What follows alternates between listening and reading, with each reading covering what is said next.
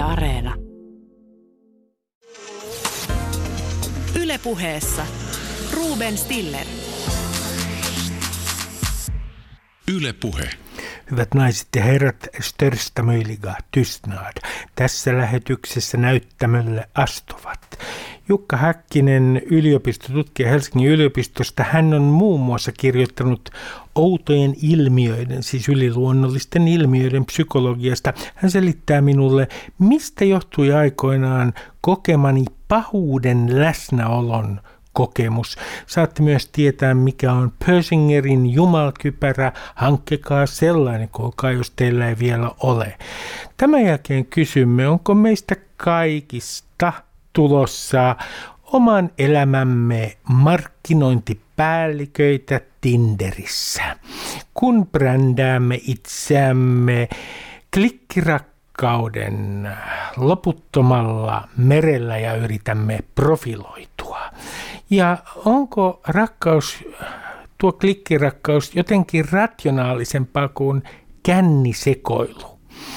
Jaana Ojanen, joka on Väestöliiton psykologi, kommentoi. Ja lopussa, niin, minulla on uni, unelma, että äh, Facebook, Instagram ja WhatsApp, tämä Mark Zuckerbergin äh, imperiumi, se hajoaa. Minä unelmoin siitä. Onko Facebook vihdoinkin kriisissä? No, se selviää. Jussi Pulinen, hän on äh, Hesarin poliittisen toimituksen esimies, on seurannut sosiaalisen mediayhtiöiden elämää kauan. Hän kommentoi. Tervetuloa mukaan. Äh, yrittäkää viihtyä. Ylepuheessa Ruben Stiller. Yle puhe. Osa yksi. Jumakypärä päähän ja menoksi. Yliopistotutkija Jukka Häkkinen Helsingin yliopistosta selittää Stillerin kokemuksen pahan läsnäolosta. Häkkinen on kirjoittanut kirjat Outojen kokemusten psykologia ja Mielen oudot maisemat. Yle puhe. Jukka Häkkinen, yliopistotutkija, sinä olet tutkinut yliluonnollisten kokemusten psykologiaa. Mikä on Persingerin jumakypärä? Se on semmoisen tota, proffan, semmoisen Michael Persingerin kypärä, jossa se tota, tämmöisten niin kuin magneettikenttien avulla tuotti ihmisille erilaisia tällaisia kokemuksia jumaluudesta, niin kuin kokemuksia Jumalan läsnäolosta ja, ja tota, kaikenlaisia muita, myöskin kaikkea muitakin outoja kokemuksia. Käytännössä tämä oli itse asiassa moottorikelkka kypärä, jossa oli kahdeksan sähkömagneettia. Eli tämä Jumalan läsnäolo tuotettiin magneettikenttien avulla? Kyllä, kyllä. Siis Persinger käytti tällaisia, niin kuin, hän puhuu tällaisista fysiologisesti muotoilluista magneettikentistä, joiden, joiden avulla hän sitten niin vaikutti, vaikutti aivojen toimintaan. Hänellä oli niin sellainen teoria, miten se homma toimii, että hän ajatteli, niin kuin, että oikea vasen aivopuolisko, ne, niin kuin, ne puuhailee niin kuin omia juttujaan ja, ja, tota, ja oikea aivopuolisko olisi semmoinen niin kuin, vähän niin kuin äänetön yhtiökumppani, että se ei yleensä niin kuin mitään puuhaa ja sitten vasen aivopuolisko olisi sellainen, niin kuin mistä meidän tietoisuus on. Ja se Persinger niin kuin ajatteli niin, että nyt tällä magneettikentällä niin häiritään aivokurkiaisen toiminta. Aivokurkiainen yhdistää nämä aivopuoliskot. Ja sitten kun sitä häiritään riittävästi, niin sitten sit sieltä niin kuin toisesta aivopuoliskosta, sieltä oikeasta aivopuoliskosta se äänetön yhtiökumppani, se pääsee yhtäkkiä niin kuin livahtaan sinne vasempaan, sinne tietoisuuteen. Ja kun tätä ei yleensä tapahdu, niin sitten niin ihmisille tulee semmoinen fiilis, että nyt, nyt joku outo olento tuli tähän mun tietoisuuteen ja, ja se tulkitaan jumalaksi. Sitten tulee tämmöinen niin läsnäolon kokemus, vaikka se on sitten se toinen aivopuolisko, joka on vaan päässyt livahtamaan sieltä aivokurkiaisen kautta sisään. No Richard Dawkins, kuuluisa uusateisti, kokeili tätä kypärää ja olen itse asiassa nähnyt dokumentti, jossa hänelle yritettiin tuottaa kokemus Jumalan läsnäolosta. Miten siinä oikein kävi tässä kokeessa? No ei, ei, eihän se Dawkins sieltä mitään ihmeellisiä kokemuksia saanut, että, että laitetaan tämmöinen skeptikko sinne, niin, niin tota sen, se ei oikein niin Jumalaa kohdannut siellä ja eihän se ole mikään ihme, kun ei, ei pitäisikään kohdata, koska siis ne magneetit, joita se Persinger käytti siinä, niin ne oli ihan mielettömän heikkoja. Ne oli niin kuin heikkotehoisempi kuin tämmöinen normaali jääkaappimagneetti. Et, et, et ne, ne oli niin kuin todella kuin heikkoja, että ei niiden pitäisi vaikuttaa aivojen toimintaan yhtään millään tavalla. Ja sen takia onkin niin kuin kummallinen juttu, että minkä takia niin monet koki tuommoisia outoja asioita. Jukka Häkkinen, olenko oikeassa, että tämä koe, jossa Jumalan läsnäolon kokemus yritetään tuottaa todellakin magneettien avulla, niin se perustuu siihen, että joillain epileptikoilla, ja jos muistan oikein, epileptikoilla, joilla on prefrontaalinen jonkinlainen epilepsia, on tällaisia Jumalan läsnäolon kokemuksia. Joo, siis joillakin. Se, se, sehän on niin todella, todella harvinaista, mutta, mutta, mutta joillakin niin kuin epilepsia ihmisillä tosiaan on tämän tyyppisiä kokemuksia. Tulee semmoinen voimakas kokemus, niin kuin, että Jumala laskeutuu maan päälle ja kohtaa semmoisen kaikkivoivan hyvän olennon. Ja, ja siitähän toi Persinger lähti vähän niin kuin liikkeelle. Se oli se, niin kuin se, se niin kuin tausta-ajatus siinä. Että, että, että siinä oli tavallaan ihan niin kuin fiksu ajatus, että aivotoiminta voi tuottaa jumalakokemuksen, mutta sitten ehkä se toteutus vähän niin kuin mätti, että se, se ei ihan toiminut. Pitääkö paikkaansa, että, että suuri kirjailija Dostoevski, venäläinen äh, kirjailija, klassikko, niin kuin kaikki tietävät, niin hänen kohdallaan on puhuttu hänen epilepsiansa ja hänen jumalkokemustensa äh, yhteydestä? Joo, hän, hän on malliesimerkki. Hänellä on hyvin niin kuin dramaattisia kuvauksia siitä, mitä hän kuvaa, kuvaa siitä, että, että, että, että miten hän, miten hän niin kuin kohtaa Jumalan ja, ja, ja miten hän kohtaa tämmöisen niin kuin kaikkivoiman olennon. Hän kertoo, että tämmöiset niin kuin henkilöt, joilla ei ole tämmöistä epilepsiaa, mikä hänellä, ne ei pysty koskaan kuvittelemaan, miten mahtavaa se on niin kuin tavata se Jumala. Että, että, että, että ne on semmoisia hirveän dramaattisia kertomuksia, mitä hänellä on. Näitä on muitakin. Kun Jumalaa etsitään neurotieteellisesti, äh, niin äh, nyt mun täytyy esittää sinulle todella tyhmä kysymys. Onko aivoista löydetty paikka, jossa Jumala asuu? Ei voida. Et mä, se on hirveän mielellähän ainakin takavuosina niin uutisoitiin, että nyt on löydetty se Jumalapiste sieltä tai Jumalalokero tai Jumala-aivokuori tai, tai joku semmoinen niin paikka, missä se Jumala asuu. Ja, ja tota, eihän se ole niin yksinkertaista. Et, et, ensinnäkin tämmöiset niin kuin erilaiset ekstaattiset ja jumalakokemukset voi olla hirveän erilaisia ja sitten erilaiset niin kuin tavat uskoa Jumalaan, ne, ne, nekin on erilaisia. Et, et, et, tavallaan tämä on niin rikas ja moni, monimutkainen ilmiö, että että sitä ei missään nimessä voida niin kuin, niin kuin laittaa johonkin tiettyyn pisteeseen, tiettyyn aivoalueeseen.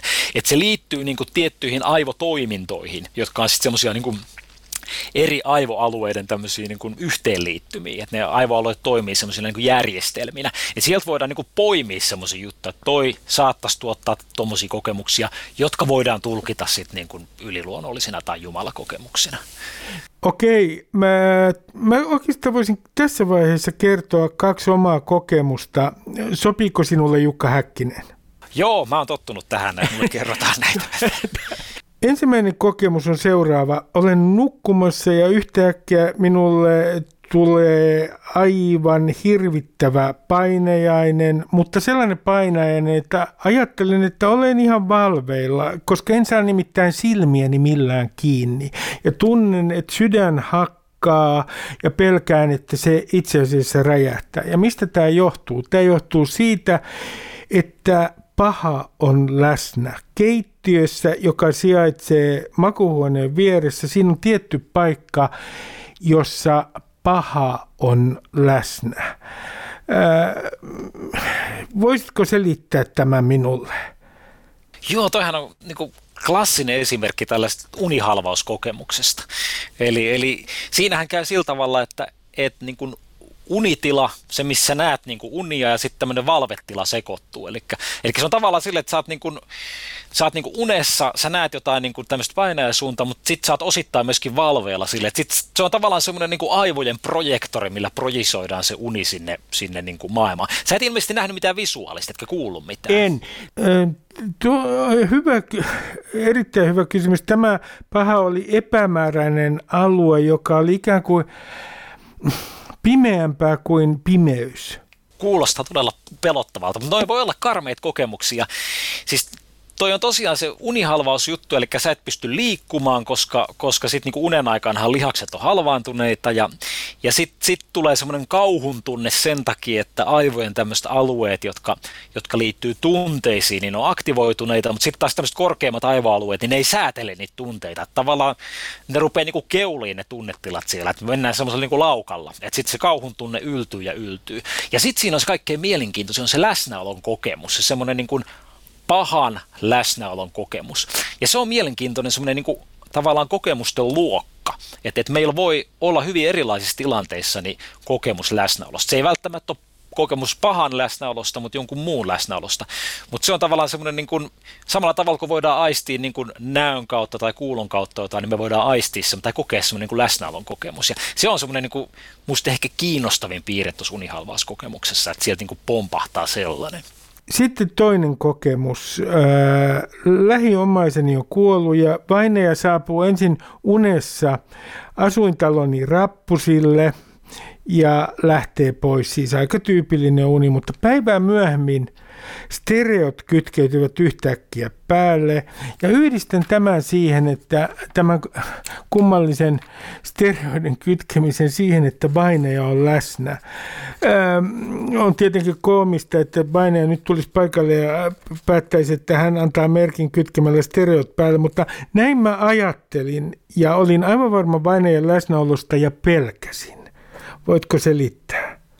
Joo, tämä on oikein, oikein aika klassisia kokemuksia, unethan tietysti liittyy selvästi siihen kaipaukseen, että, että, että, että sitä niin kuin sitä vainajaa, mutta sitten toi, että, että löytää niin kuin tämmöisiä uusia merkityksiä, että, että, että jos, erityisesti se, jos se niin kuin ollut semmoinen stressaava kokemus, on niin kuin suru tai stressi tai kaipausta, että on, on semmoista niin kuin tunnetilassa se, sen, sen johdosta, että joku läheinen on kuollut, niin, niin silloin voi tulla vähän tällaista niin kuin merkitysyliherkkyyttä, että alkaa niin kuin tulkitsemaan yhteyksiä asioiden välillä. Että yhtä lailla voi vaikka ajatella silleen, että jossain kun putoo joku taulu lattialle tai lehdet kahisee tietyllä tavalla tai eteisen valo välähtää, niin, niin yhtäkkiä semmoinen satunnainen tapahtuma niin saakin uusia merkityksiä ja, ja tulee semmoinen niin tulkinta, että, että, että tällä olisikin yhteys siihen kuolleeseen. Ja tämä liittyy siihen niin kuin kaipaukseen ja siihen, siihen ehkä siihen semmoiseen niin kuin, niin kuin stressitilaan, mikä, mikä meillä on. Että, että, että se on, on huomattu, että tämmöisissä niin voimakkaissa stressitiloissa niin, niin tota, ää, voi lisääntyä tällaiset niin kuin ikään kuin illusoristen yhteyksiä havaitsemista. Ruvetaan niin kuin löytämään merkkejä, tulkintoja asioista, semmoista, mitkä on ehkä oikeasti satunnaisia tapahtumia. Luin äh, sinun kirjastasi Mielen oudot maisemat, että Sigmund Freud äh, kuuli, hän kertoo itse, että hän ku, kuuli myöhemmin kuolleen tyttärensä puhuvan hänelle. Muistako oikein?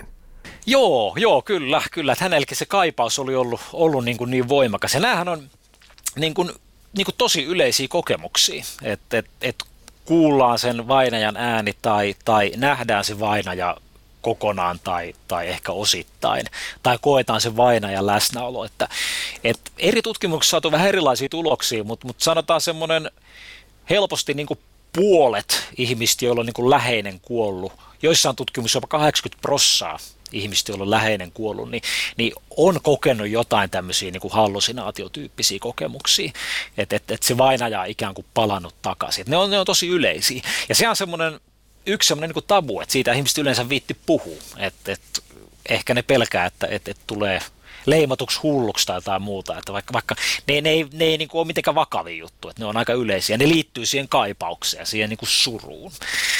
Että, mutta ne on yleisiä kokemuksia. Puhutaan vähän ennustamisesta, koska ennustamisen kohdalla äh, puhutaan Forer-efektistä. Äh, voisitko sä havainnollistaa mulle tämän Forer-efektin ennustamalla mulle?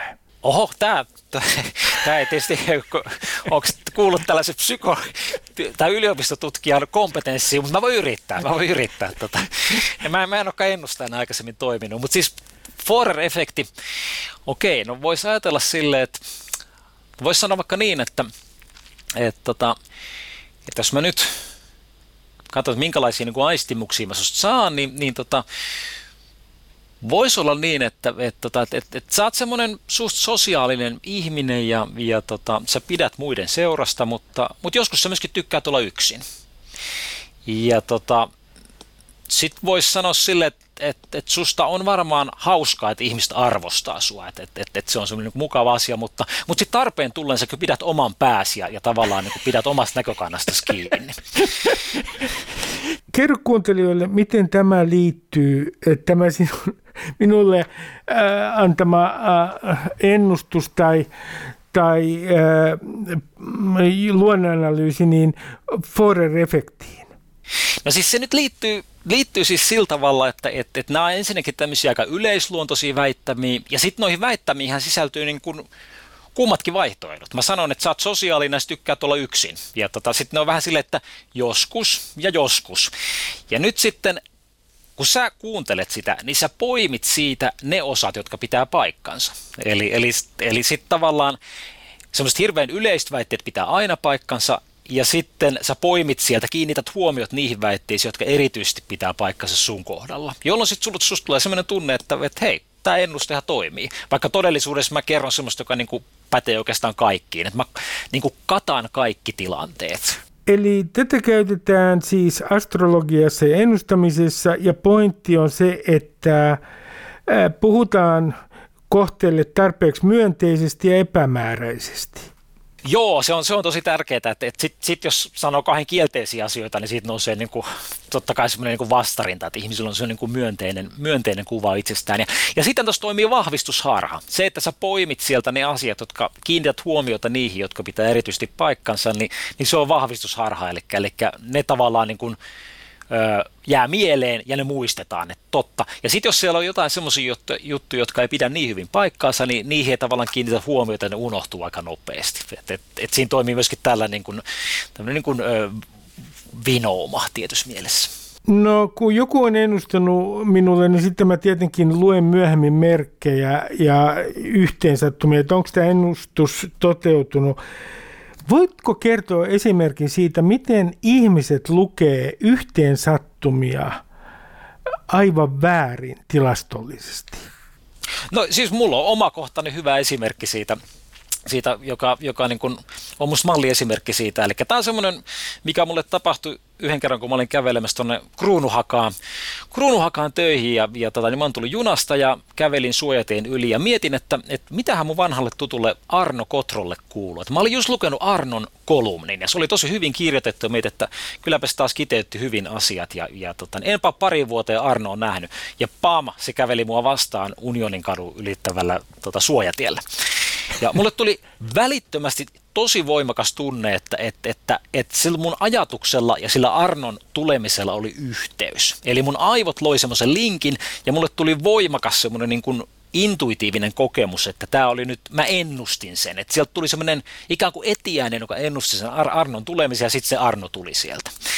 Ja tota, tämä on niin hyvä esimerkki. Sitten ruvetaan katsomaan tilastollisesti sitä, niin, niin huomata, että tämä on vain niin yksittäistapaus. Eli, eli mä oon itse asiassa lukenut Arnon kolumneja varmaan niin kuin ehkä 50-70 kappaletta. Ja koskaan Arno ei ole tullut aikaisemmin vastaan. Eli Arnon kolumnin lukeminen ei oikeasti ennusta sitä Arnon tulemista. Se vaan siinä yhdessä tilanteessa sattui niin ennustamaan sitä.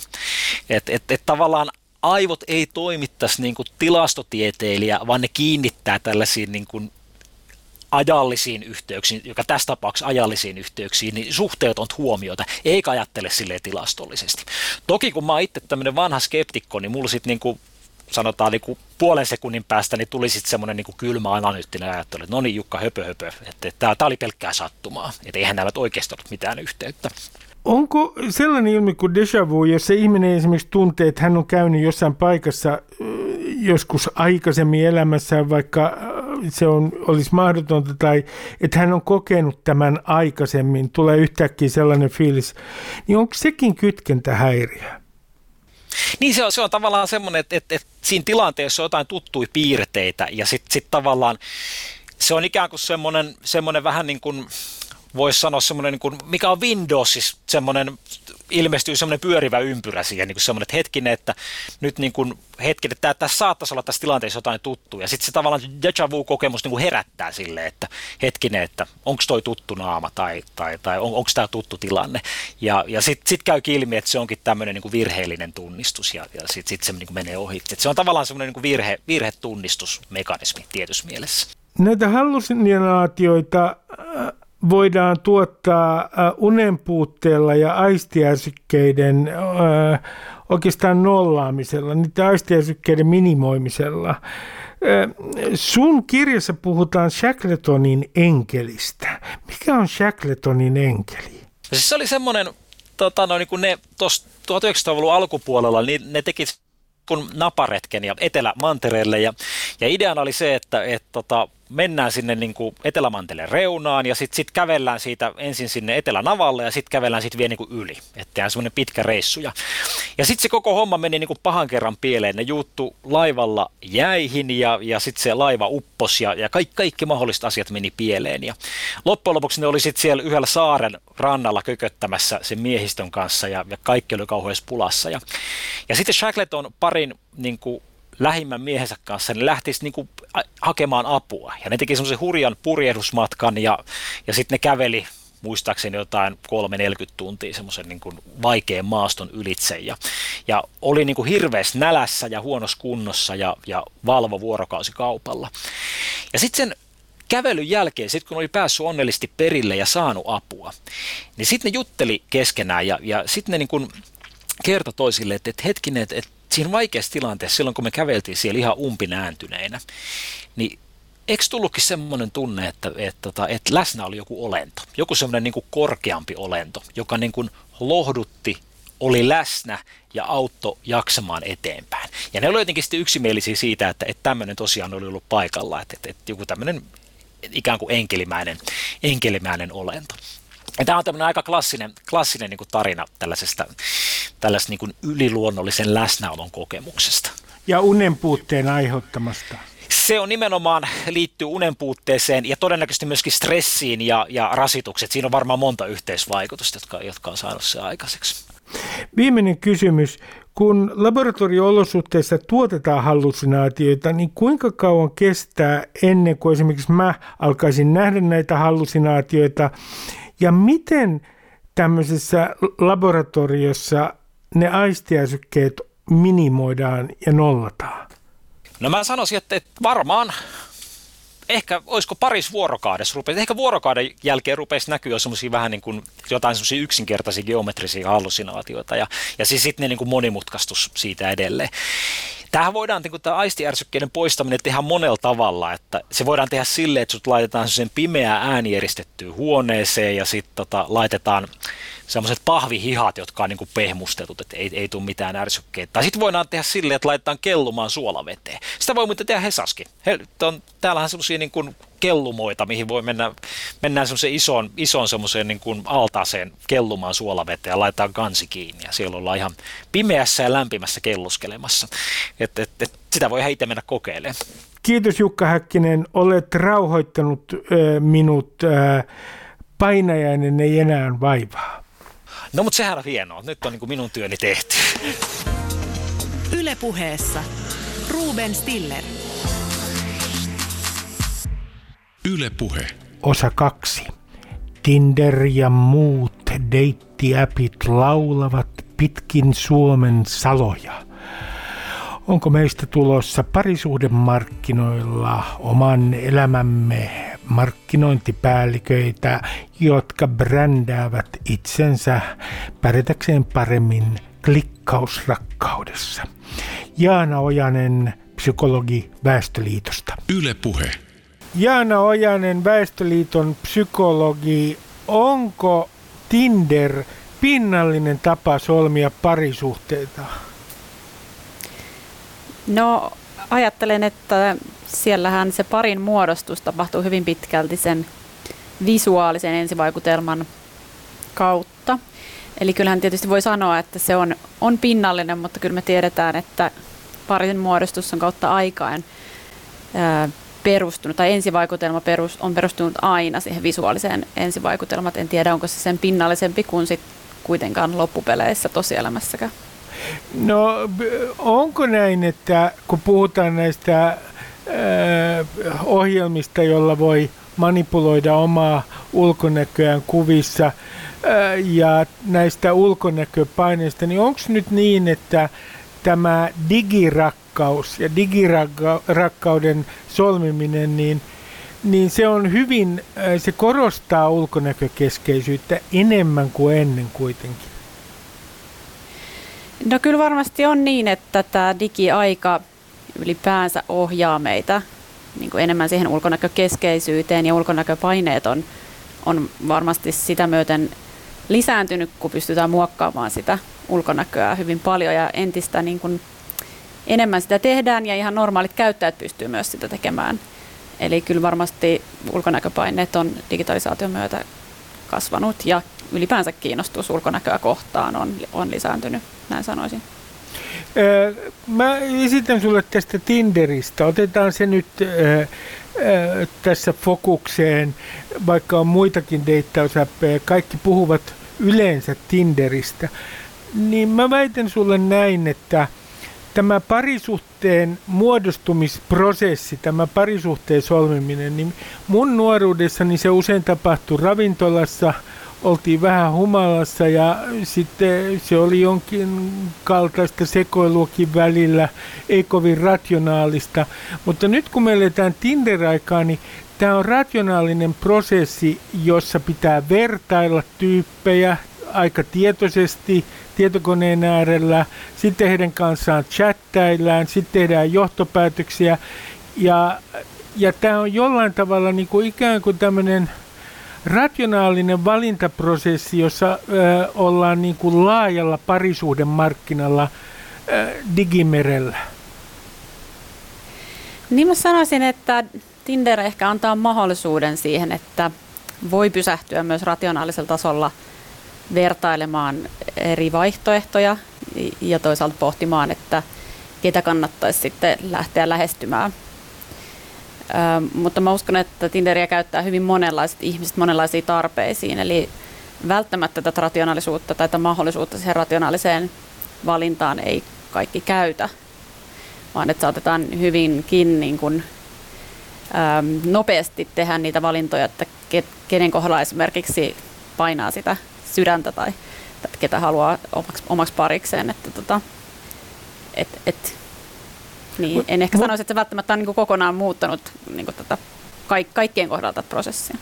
No mutta jos, kun mä ajattelen näin, että tämä tuottaa semmoisen ahdistuksen tämä, että joutuu äh, valitsemaan niin monen välillä ja sitten kun on tehnyt sen valinnan, niin että tämä aiheuttaa suorastaan eksistentiaalista ahdistusta, että onko sittenkään valinnut oikein.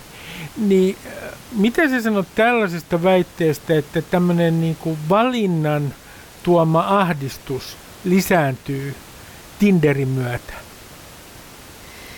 No se on tietysti ihan niin kuin tutkittu ilmiökin, että mitä enemmän ihmisellä on valinnan vaihtoehtoja, niin sitä vaikeampi on tehdä sitä päätöstä, kun aina sitten tulee se ajatus siitä, että, että se seuraava swipeaus olisikin sitten parempi vaihtoehto. Et varmasti varmasti on näin, että on, on vaikeampi muodostaa pareja. Toisaalta sitten ihmiset ehkä deittailee myös vähän kevyemmin, että tapaillaan useampia eri ihmisiä ja ei ehkä niinkään siinä kohtaa, kun niin kun, ää, päätetään vaikka tavata joku Tinder-matchi, niin mietitä kovin pitkälle, että, että ehkä se on myös niin kun keventänyt sitä mahdollisuutta niin kun tutustua eri ihmisiin.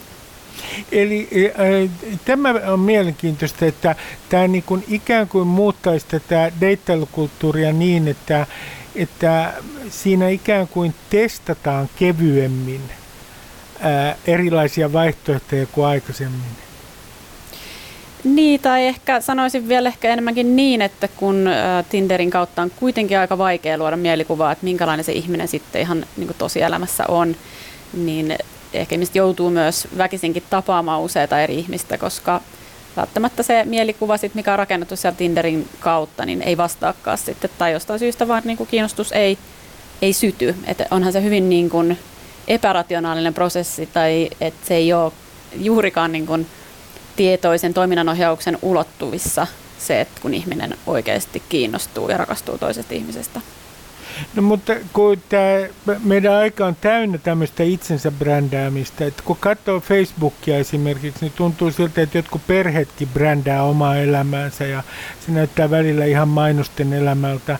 Sitten meidän pitäisi brändätä itseämme, markkinoida Tinderissä, niin näetkö mitään ongelmaa siinä, että meistä kaikista tulee oman elämämme markkinointipäälliköitä, jotka brändää itseään äh, sosiaalisissa medioissa ja äh, näissä deittausäpeissä?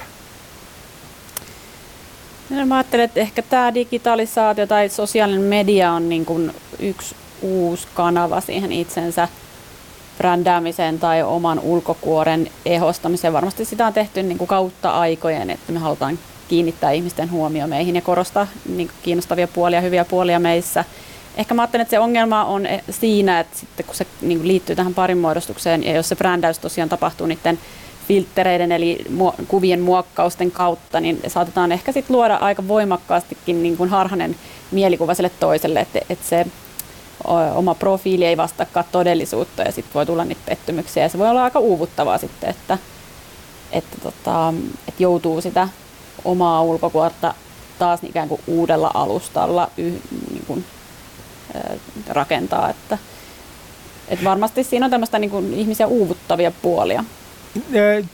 Tämä aikahan on, mä myönnän, että mä oon tämmöinen vanha fossiili 59-vuotias, mutta musta tuntuu, että tämä niin täydellisyyden tavoittelu on yksi sellainen piiri, joka koskee parisuhteita ja, ja se koskee laajemminkin sitä, miten ihmiset brändää itsensä. Kuinka suuri, jos puhutaan tästä modernista rakkaudesta, niin kuinka suuri ongelma on se, että ihmiset tavoittelee täydellisyyttä parisuhteeltaan? Niin no, ehkä mä sanoisin, että tänä päivänä, kun ei ole sellaisia selkeitä vaikkapa yhteiskunnallisia paineita muodostaa sitä rakkautta tai ei, olla, ei, ei muodosteta par, avioliittoa tai parisuudetta taloudellisista syistä, niin silloin toki sitten niin kuin korostuu se, että, että minkälaisia tuntemuksia tai mitä tunteita se toinen herättää ja onko se sitten semmoinen niin kuin kumppani, joka tuntuu ikään kuin täydelliseltä siihen omaa elämää, että et, et ehkä se on yksi moderni rakkauden niin kuin isoimmista ongelmista, että etsitään sitä sielunkumppania ja kaiken lisäksi toivotaan, että se sielunkumppanuus sitten jatkuu. Et, et, ja sitten kun se jotenkin hiipuu, niin sitten ehkä ajatellaan, että ei tämä ollutkaan se mun sielunkumppani ja sitten ehkä lähdetään etsimään uutta. Että, et kyllä varmaankin tämmöinen niin kun täydellisyyden tavoittelu on yksi iso tai yksi merkittävä syy siihen, että miksi meillä on esimerkiksi tänä päivänä aika paljon enemmän sinkkuja kuin joskus aikaisemmin on ollut. Mä huomasin Väestöliiton sivuilla, että siellä oli semmoinen otsikko, että, että kumppanin epätäydellisyyden sietämistä voi opetella ja että sitä voi opetella mindfulness-harjoituksilla. Pitääkö paikkansa, että, että tämmöistä kumppanin epätäydellisyyttä voidaan opetella äh, hengittämällä oikein ja tekemällä tietoisuusharjoituksia? No tota, ehkä mä sanoisin tähän, että mm, et, et onhan se aika niin kuin pinnallinen ratkaisu, jos ajattelee sen noin niin kuin yksinkertaisesti. Ähm, Mutta ehkä semmoista tietynlaista niin kuin itsemyötätuntoa tai myötätuntoa toisiin, toisia kohtaan, niin joidenkin tutkimusten mukaan voidaan vahvistaa tämmöisillä muun muassa mindfulness-harjoituksilla, mutta toki sen, se on niin kuin pitkällinen prosessi ja ehkä ennenkin niin liittäisin sen enemmänkin semmoiseen ylipäänsä ihmisen reagointiherkkyyteen tai kykyyn säädellä omia tunteita, varsinkin silloin, kun ne on niin pettymyksen tunteet parisuhteessa, niin ehkä niin niihin voidaan jossain määrin sit vaikuttaa, mutta kyllä mä sanoisin, että ne on aika pitkiä, joskus jopa niin psykoterapiaa vaativia prosesseja, että, että ehkä muutama harjoitus ei nyt vielä tuo, tuo tähän niin ongelmanratkaisua. Mikä on sun mielestä yleisin harha meidän äh, parisuhteissamme? ja parisuudekulttuurissa? No, ehkä itse kiinnittäisin huomiot siihen, että, että tänä päivänä niin odotetaan, että siltä tai että se kumppani vastaa sellaisiin tarpeisiin, mitä ehkä sit aikaisemmin, niin mihin vastasi koko kyläyhteisö. Eli että sen kumppanin pitäisi toisaalta täyttää meidän semmoinen niin tarve jännitykselle, tarve uutuudelle ja yleensä se on sitten myös se, mikä johtaa siihen erottiseen jännitteeseen. Ja sitten samaan aikaisesti me odotetaan siltä kumppanilta sitä niin kuin arkista tukea, turvasatamaa, sellaista tyynnyttäjää. Ja nämähän niin kuin turvallisuuden tarve ja tarve jännitykselle, erotiikalle on aika vastakkaiset, että, että, että tämä on yksi aika iso ongelma, että, ja se, siinä tullaan taas tähän niin kuin täydellisyyden tavoitteluun, että voiko yksi ihminen vastata meidän niin kuin kaikkiin tällaisiin tarpeisiin, mitä me niin kuin sosiaalisessa mielessä, mitä meillä jokaisessa on. Että tota, et ehkä se harha on just siinä, että, että todellakin odotetaan sitä täydellistä yhtä ihmistä, joka täyttää itse asiassa meidän jopa semmoisen niin eksistentiaalisen niin kuin tuskan tai tarpeen niille eksistentiaalisille kysymyksille. Jaana Ojanen, Väestöliiton psykologi, viimeinen kysymys, että, että kun sanotaan nykyään, ja sekin on vähän pinnallista, mutta sanotaan, että tässä parisuudekulttuurissa on trendejä. Mikä trendi sulle tulee mieleen tai tulee vastaan sun duunissasi? No tota, työn osalta tietysti en voi ihan hirveästi vaitiolovelvollisuussyistä niin kuin kertoa, mutta kyllä nyt sanoisin että niin yleisellä tasolla, että en välttämättä ehkä, tai että ehkä ne kuitenkin ne parisuhteen ongelmat on aika perinteisiä, mitä, mitä näkyy mun työssä. Mutta toki ehkä sitten jos puhutaan niistä trendeistä, niin mä ajattelen, että varsinkin digitalisaation myötä, niin se, että on mahdollisuus muodostaa parisuhteita niin kuin ihan vaikka eri mantereiden välillä, ja joskus ne suhteet jää niin kuin täysin vaille sitä live-kontaktia, niin, niin mä että se on niin kuin silleen ehkä tämän ajan trendi, ei, ei ehkä kauhean yleinen, mutta että kyllä etäsuhteet niin on tänä päivänä, niin kuin ne kasvaa, niiden määrä kasvaa, että tota, ehkä se on yksi semmoinen niin kuin uusi trendi. Jaana Ojanen, Väestöliiton psykologi, kiitoksia paljon haastattelusta. Kiitos paljon. Ylepuheessa Ruben Stiller. Ylepuhe. Osa kolme. Haluaisin pilkkoa Mark Zuckerbergin valtakunnan tuon imperiumin, siis Facebookin, Instagramin ja Whatsappin. Onko Facebook nyt kriisissä? Onhan se toivon mukaan. Jussi Pullinen, Hesarin poliittisen toimituksen esimies, on seurannut Zuckerbergin imperiumin tapahtumia pitkän aikaa. Yle Puhe. Jussi Pullinen, väitän sinulle heti tähän alkuun, että Facebook on äh, pahassa kriisissä. Äh, toisin sanoen äh, sen kriisi on niin syvä, että tämä laskeva imagokierre, toisin sanoen imagon tahriintumisongelma, se pahenee kuukausi kuukaudelta. Mitä sanot väitteestä? No aika perinteisen olosessa tällaisessa mainekriisissä Facebook tosiaan tuntuu olevan, että yhtiöllä tulee skandaali skandaalin perään, mutta sitten täytyy muistaa, että se on myös ikään kuin tämmöinen diversifioitunut tota, suorastaan konserni nykyään, että se käyttää erittäin monia brändejä, Instagram, WhatsApp ja muita tämän tyyppisiä, että se on haarautunut eri aloille. Tämä perus, perus Facebook on kriisissä, mutta se ei välttämättä horjuta sen liiketoimintaa niin paljon kuin me ehkä kuvitellaan. Yhtiön talousluvut on edelleen aika hyvät ja käyttäjiä näyttää riittävän, että on peruskysymys oikeastaan se, että onko tämä mainekriisi tämmöinen niin median ja päättäjäpiirien sisäinen vai vaikuttaako se oikeasti tähän käyttäjäkuntaan? Se kysymys on oikeastaan vielä auki. No, miten sun mielestä Facebook on käyttäytynyt epäeettisesti? Siis mikä on se Facebookin moraalikato? No Facebookin tämmöisen moraalisen käytöksen tai sen puutteen historia on niin eräällä tavalla pitkä. Ja se on, se on valettu sinne yhtiön perustuksiin tietyllä tapaa jo siellä Amerikan yliopistomaailmassa, missä tämä yhtiö on 2000-luvun alussa perustettu.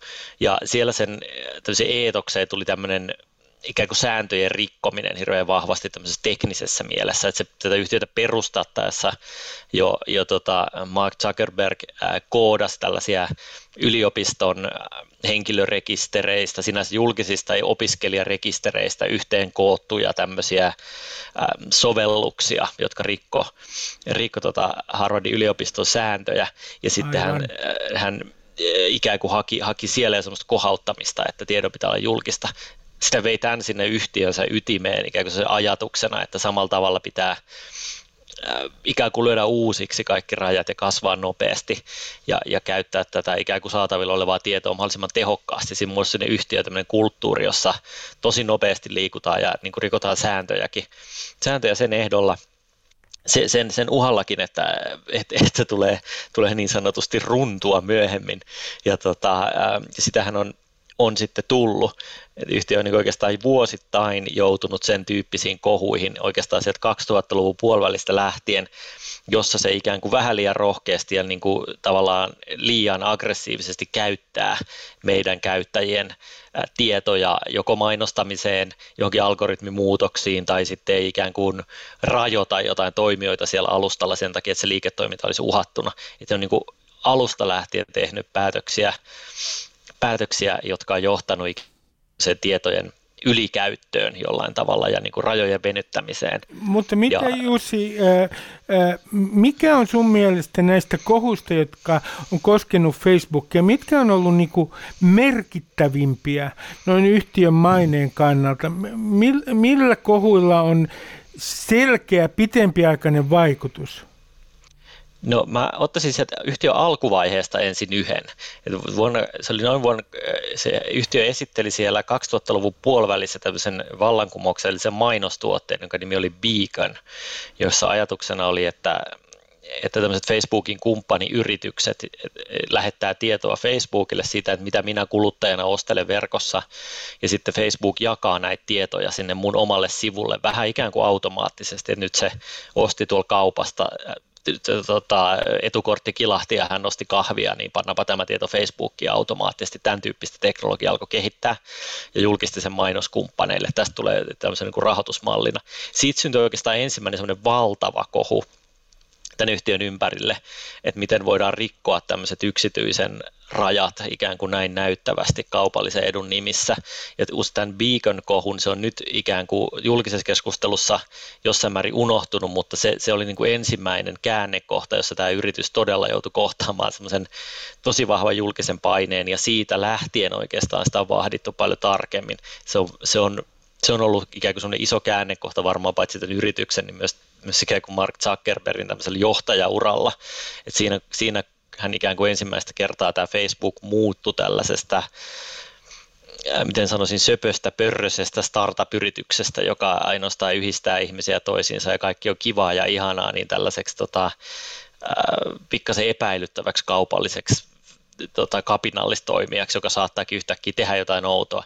Ja, ja tota, tällä on ollut aika pitkä, pitkä häntä tällä kohulla, että sen jälkeen on tehty poliittisia ja tämmöisiä niin kuin taloudellisiakin liikkeitä tämän, tämän niin kuin yrityksen niin kuin valvomiseksi ja erilaisiin tota, oikeudellisiin toimenpiteisiinkin ole niin kuin, niin kuin ryhdytty. Et se on ollut semmoinen niin määrittävä tekijä tällä kaupallisella puolella. Sitten ehkä myöhemmin, myöhemmin tämä toinen kohu huipentui tähän vuoden 2016 tietysti presidentinvaaleihin, jossa kuuluisasti tehtiin näitä vaikutusoperaatioita.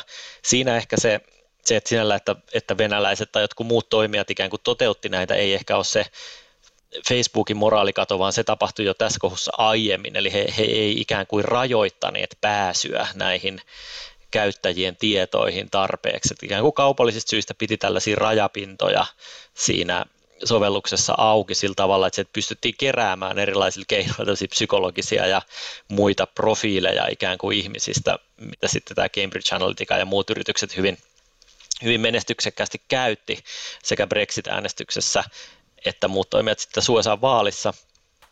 Niin tota, tää, nämä kaksi on ehkä semmoisia leimaavia, toinen tavalla ikään kuin historialliselta niin kaupallisesta suunnasta ja sitten toki tämä ikään kuin käyttäjädatan avoimena pitäminen, joka mahdollisti sitten tämän vuoden 2016 tapahtumat monella tavalla. Nämä on varmaan semmoisia määrittäviä, määrittäviä kohuja, joista tämä yhtiö kyllä, kyllä myöhemmin muistetaan.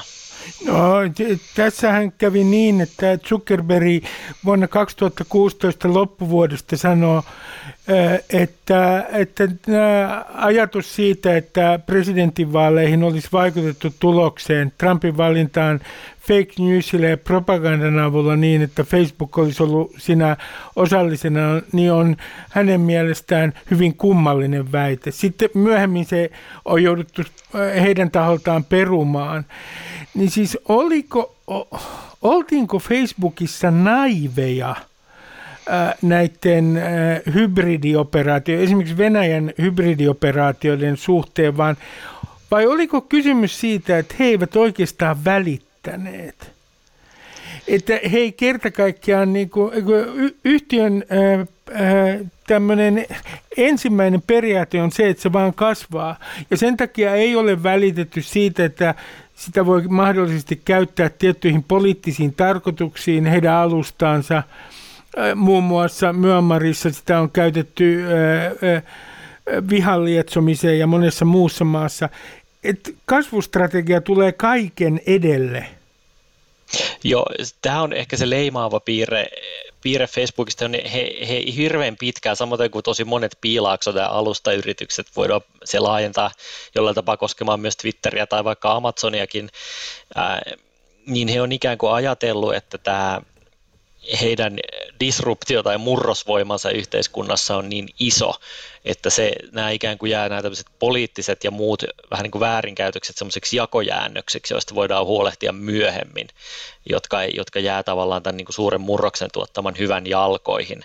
Nyt sitten tämä vuosi, etenkin lopullisesti siis tuo vuosi 2016 on käänsi näiden yritysten päitä sillä tavalla, että he ymmärsi, että näin itse asiassa ei ole, vaan että nämä yhteiskunnalliset vaikutukset ja poliittiset ikään kuin he, heidän näkökulmastaan sivuvaikutukset, jotka tässä disruptiossa tulee, onkin hirvittävän keskeisiä, että he onkin yhteiskunnallisia yrityksiä hirveän monella tavalla.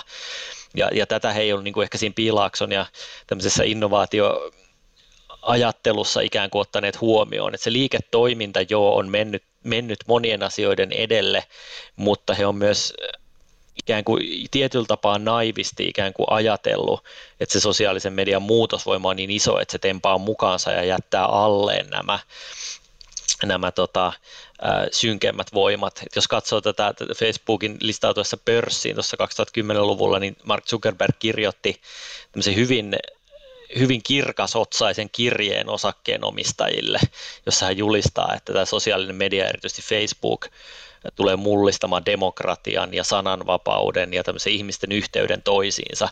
Ja tämä oli siis tosiaan osakkeenomistajille tarkoitettu perustelu sille, että miksi tällä yhtiöllä on arvoa. Että hän niin todella näki, näki siinä tämmöisen puhtaan muutosvoiman, joka tota, ää, ikään kuin nostaa ja ylittää nämä tämmöiset vanhat rakenteet ja pahan voimat, jotka jyllää tuolla kulisseissa, niin ei sitten tietysti käynyt, että hän yliarvioi aivan karkeasti tämän muutosvoiman ja, ja sitten on jouduttu ikään kuin peruuttamaan, mutta kyllä se tietynlaista naiviutta ja kirkasotsaisuutta siinä Piilaakson etiikassa tai, tai eetoksessa oikeastaan oli. No mä esitän sulle Jussi Pullinen väitteitä nyt, että mm.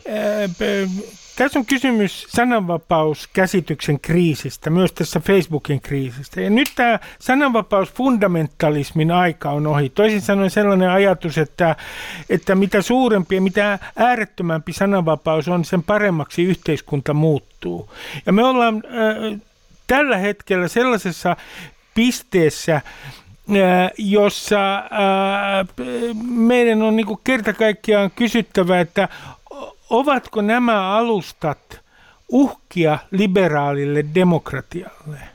Ja mun tämä epämääräinen väite, mun kysymys kuuluu näin, että ovatko ne sinun mielestäsi uhkia liberaalille demokratialle?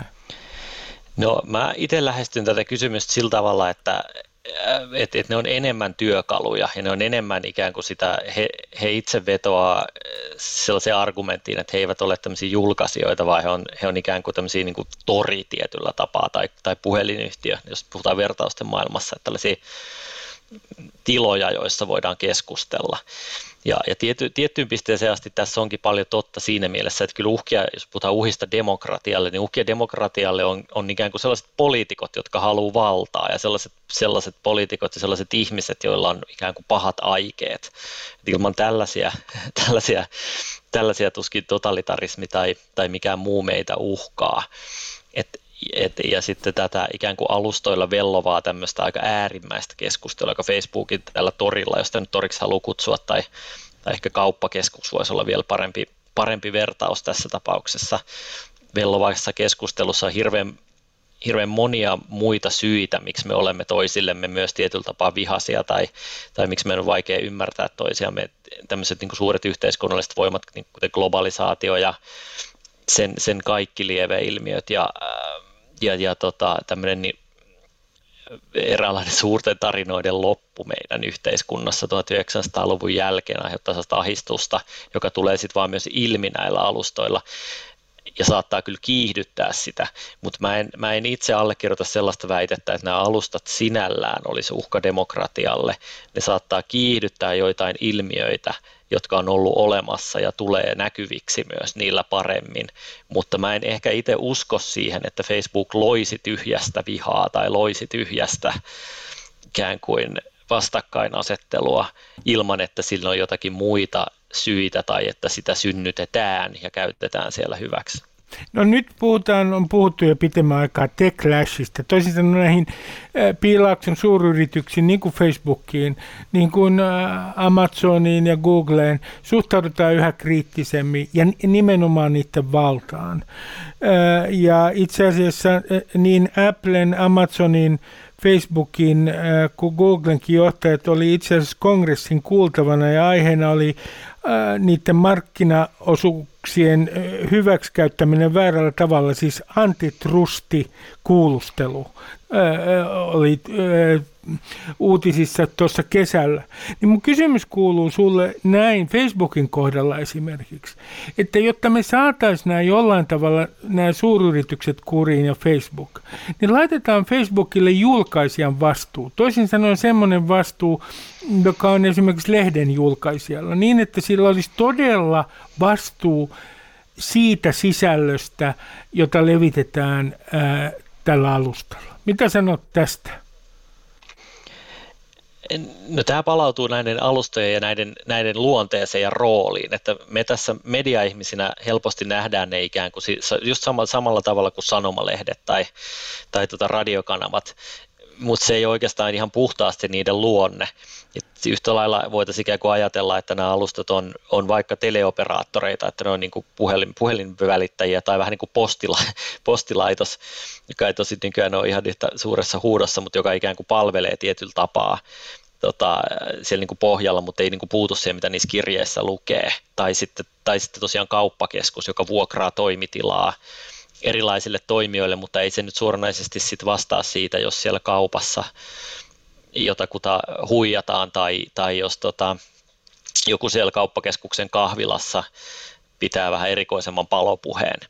Että näitä, näitä yhtiöitä voi verrata hirveän moniin eri, eri asioihin ja, ja se sääntely ikään kuin pitää sovittaa jo, ikään kuin sen mukaan, että se analogia on niin kuin hirveän monenlainen ja hei, ne ei ole vaan lehtiä tai ne ei ole myöskään tietysti vaan tämmöisiä toreja, että ne on jotakin niin kuin hyvin monenlaisia ja, ja se, sen takia tämä vastaan ehkä vähän tylsästi, että se vastaus varmaan on sillä tavalla monimutkainen, että länsimaisissa yhteiskunnissa jossain vaiheessa joudutaan ikään kuin katsomaan kokonaisuutena tämmöistä sananvapaus- ja tota, ikään kuin mediasääntelyä ja sen niin kuin määritelmiä, että vastaako ne sitä todellisuutta, mihin me on tultu.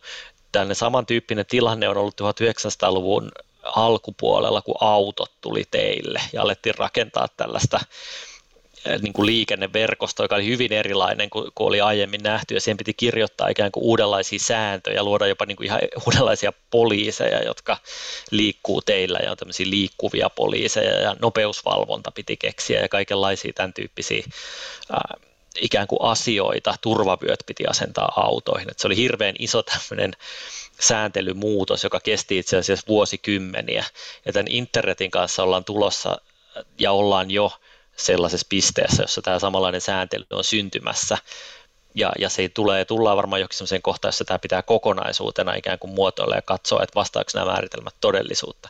Et pelkkä tämmöinen julkaisijavastuu, jossa ikään kuin Facebook olisi vastuussa joka ihmisen kirjoittamisesta, tuskin on jotenkin käytännöllä tai ei kuulosta käytännölliseltä ratkaisulta. On vaikea nähdä, miten nämä yhtiöt voisivat toimia sellaisessa ympäristössä kauhean järkevästi. Siinä pitäisi olla suurin piirtein yksi valvoja varmaan kymmentä ihmistä kohdetaan jotakin mm, tämmöistä, mm, tota, että, että se käytännöllinen sovellutus kuulostaa tosi vaikealta, mutta tämänkin sanottua, niin sitten sitten se, että voisi kysyä, että keneen se julkaisijan vastuu sitten tämmöisissä malleissa voisi kohdentua, että voisiko se kohdentua niihin, jotka, siis meihin ihmisiin ja käyttäjiin jollain tavalla.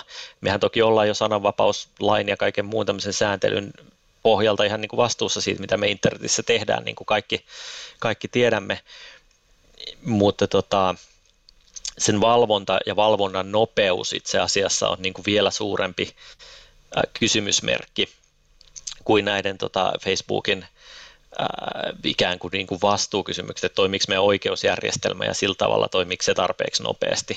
Sitten taas kysymys siitä, että pitäisikö jotenkin tämmöistä sävyä vaikka säännellä tai jotenkin, niin se on mun mielestä kyllä sananvapauden näkökulmasta hirveän vaikea, että tämmöiset ikään kuin selvät kunnianloukkaukset ja muut asiat on hir- niin kuin suht yksinkertaisia, että pitäisi vaan ikään kuin jotenkin oikeusjärjestelmä toimia tehokkaammin niin, että sellaisia ei täällä internetissä tapahtuisi, kun ei niitä muuallakaan siedetä. No muualla laittomia, niin toki niiden pitäisi olla täälläkin laittomia ja poliisin sitten toimia niiden parissa, mutta tota, että tämän, ää, jos me ajatellaan, että tämmöinen niin kuin jonkinlainen sävy on vaarallinen tai jokin tapa puhua on vaarallinen, niin silloin meidän pitäisi ikään kuin säätää lakeja, jotka, jotka jotenkin puuttuu tällaiseen. Ja se kuulostaa tietyllä tapaa aika vaaralliselta tieltä, että alettaisiin lailla säädellä puheen sävyä vaikkapa tai jotakin tämän tyyppisiä ratkaisuja, joihin hirveän helposti tällaisesta sitten päädytään.